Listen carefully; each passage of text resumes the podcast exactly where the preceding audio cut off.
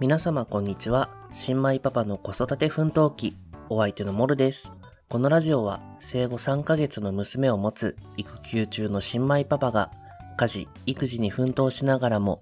ちょっとクスッと笑えてたまにためになることをゆるくお話をする番組となっております。今回で第9ページ目になります。もう次で10ページ目になるわけですね。2桁になるんですけれども、まあ、あの2桁台10ページ以降も同じような感じでゆるく進めていこうかなと思いますので、まあ、今回もゆっくり聞いていってください。えー最近、娘と一緒にアンパンマンをちょくちょく見るんですけど、私が好きで見てる部分もあるんですけどね、アンパンマンのジャムおじさんの休日っていう回があって、で、その回が、ジャムおじさん毎日一生懸命働いてるから、あの、お弁当を作って、夕焼けでも見に行きなよみたいな話になって、ジャムおじさんが一人の休日を楽しむっていう回があるんですけど、アンパンマンってもともと優しい世界じゃないですか。で、その回がもうより優しすぎて、もうみんなが優しいんですよね。もう優しいしか言ってないけど、本当に優しいんですよ。いや、なんか、世界がこんな世界になったらいいのになとか思いながら見てました。いや、見てほしい。皆さんにぜひ。もう、あれ見た後は、普通に感動しましたね。アンパンマンでこんなに感動するんだって思うぐらい、心が優しくなれた回だったので、まあ、ぜひ見てみてください。はい。じゃあこの辺で、そろそろ日記のコーナーやっていきましょうか。パパの日記読んじゃうよのコーナーです。このコーナーは最新1週間の日記の内容をランダムで公開し何を思いながら家事、育児をしているのかモルのリアルをお話しするコーナーです。早速読んでいきたいと思います。最近娘が右手でいろんなものをつかめるようになってきたから自分の着ている服を持ち上げてお腹を見せてくる。足のところのボタンはちゃんと閉めようと思った。たまに落ち着いていると思ったら何かに怯えたような泣きを全力でするから私たちには見えない何かがいるんじゃないかと不安になる。まあ何もいないんでしょうけどね。っていう内容の日記なんですけど、あの先週の配信かな？先々週かな？で、まあ、右手を認識しだしましたっていう話をしたと思うんですけど、それでいろいろ物がつかめるようになってきて、で、赤ちゃんのお洋服って足元の方に、まあ、大体3個か6個ボタンがついてると思うんですよ。足が全部見えるやつは多分大体3個とかかな？って思うんですけど、正直私あれ、閉めたらおむつ邪魔だなって思ってたんですよね。おむつ変えたりとかするときに、色がちゃんとついてないかチェックするのもちょっとめんどくさいし、最初から開けてた方が楽じゃないって思ってたんですけど、あれちゃんと意味があるんですね。もう反省しました。あれ閉めないとお腹めっちゃめ見せてくるんですよ。笑顔でニコニコしながらお洋服を持ち上げてやってくるんですけど、足のボタンちゃんと閉めないとなって思った日の日記です。それからちゃんとあの足のボタンは閉めるようにしてます。あと、この2週間ぐらいかな？から一人で遊んでるなと思って、で、こっちはあの家事とかしてたら、すごいいきなりマックスの声量で、あの叫びに近い泣き方をするんですよね。で、どうしたの？って思って、まあ、行くと、まあ、特に何もなく一人で泣いてるだけなんですけど、だから私たち大人には見えない何かがいるのかなっていう。子供って霊感強いとか言うじゃないですか。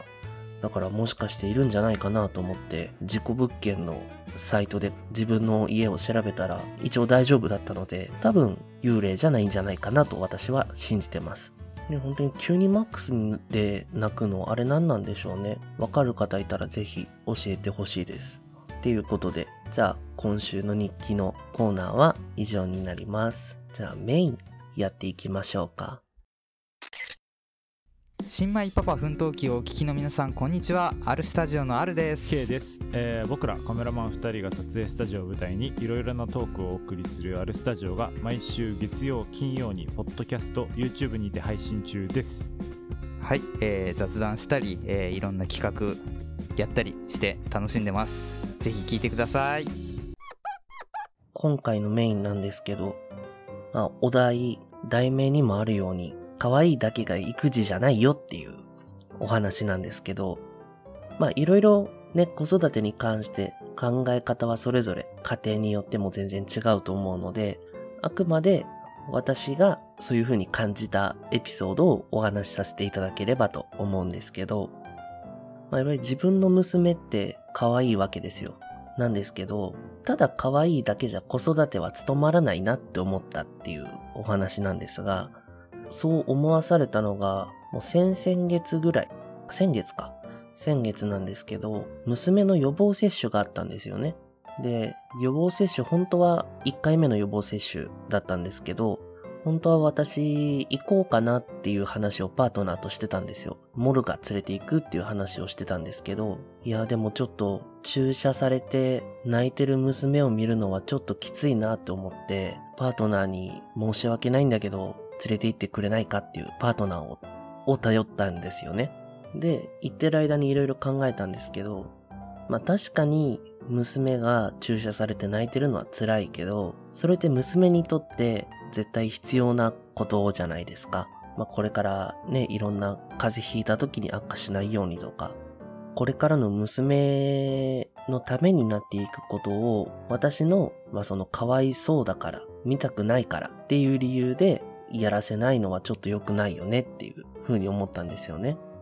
なんで、ちょうど先週2回目の予防接種があったんですけど、その時は一緒にパートナーと一応ちゃんと病院にも電話して一緒に行っていいですかっていう風に聞いて、あ、全然大丈夫ですよっていうようなお話だったので、私が抱っこして娘を注射予防接種してもらうっていうのはちゃんとやったんですけど、だからただ可愛いねって言って可愛がるだけが育児じゃなくって、ちゃんと自分にとって辛いことでも、娘にとってはちゃんと必要なことだったりとか、プラスになることだって絶対あるわけなので、それをかわいそうだからダメ。もう私は可愛がるだけに専念しますっていうのは子育てとはちょっと違うのかなっていうふうに思いましたっていうお話ですね。で、そこから、まあちょっといろいろよりチャレンジしてるんですけど、首座りのトレーニングとかあるじゃないですか。あれ大体泣くんですよ。うちの子はまだ首が座ってないので、うつ伏せにして、まあ、ちょっと顔を上げられるかとかっていう首が早く座るようにじゃないですけど、そういうトレーニングをしてるんですけど、それも泣くからかわいそうだからっていう理由であんまり参加というか私はやっていなかったんですよね。でもそれもチャレンジするようにして、まあ、ちょっとパパとしても自分で言うのもなんですが、少しステップアップできたんじゃないかなとは思います。なんでこれをきっかけに娘と一緒に、パートナーと一緒にいろいろチャレンジしていきたいなっていうお話でした。なので、ただ可愛がるだけじゃなくて、娘のことを考えて動けるようなパパになります。急な意思表明でしたけど。はい。っていう感じで、今回のメインは以上になります。頑張ります。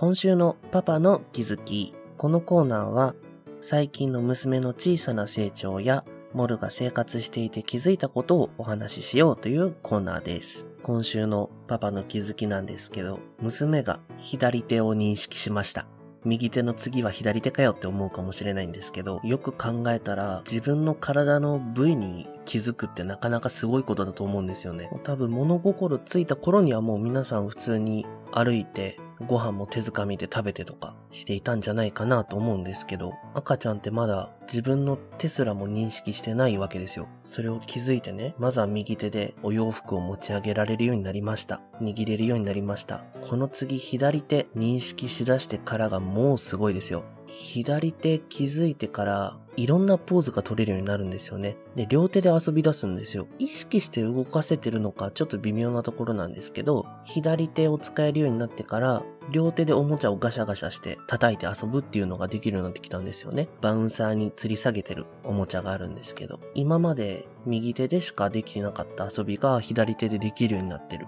両手使えるようになってるって、ものすごい成長だと思いません？こんなに私さらって話してますけど。で、右手と左手を、まあ、それぞれ別個でタイミングずれて認識しだしたんですけど、まあ、娘が右手を認識しだした時に、お、これは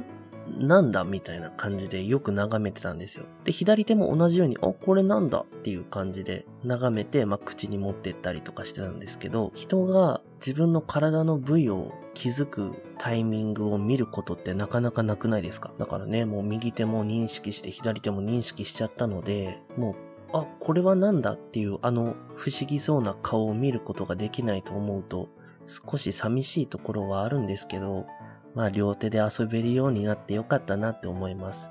ちょうど今日の朝は左手でギズモのぬいぐるみの頭をわしづかみにして、右手は首根っこ握って遊んでましたね。なかなか尖った遊び方もできるようになってるので、ちょっとずつ見守っていきたいと思います。今度は足とかって気づくんですかねあ、これが足って、あの、アリエルみたいに。これが足っていうタイミングももしあるんだったらそういうのもできれば見たいですよね。はい。